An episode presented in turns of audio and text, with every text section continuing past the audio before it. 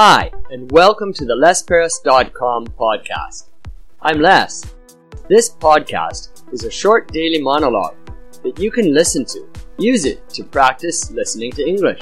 Use it to stimulate ideas. Use it for BGM. Hello and welcome to the Les Perras podcast. Today you're about to listen to episode 173.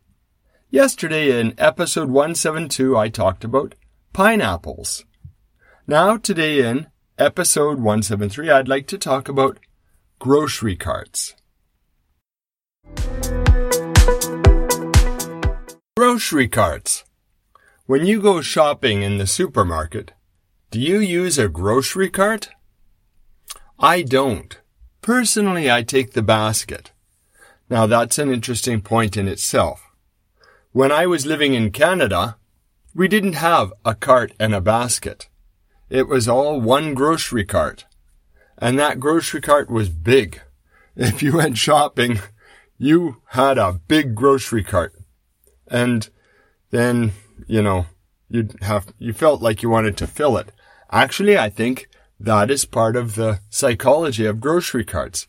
They want to help you in the supermarket, but they also want to encourage you to buy more, fill up the cart. But in Japan, they have small baskets that you can carry with you, or you can put on the grocery cart. I find that a little more convenient. But I don't use the grocery carts because I don't buy that much stuff. I go to the supermarket quite regularly, so I never buy large volumes. I can understand why people have grocery carts. They don't go every day and they buy large volumes.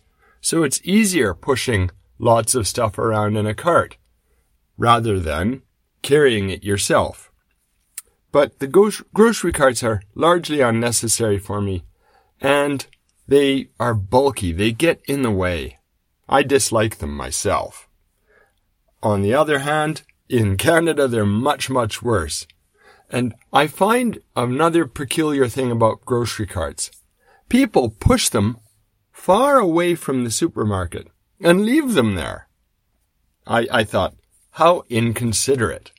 If the supermarket is good enough to loan you this cart so you can use it to cart your things around, you should at least be good enough to return the cart back to the supermarket.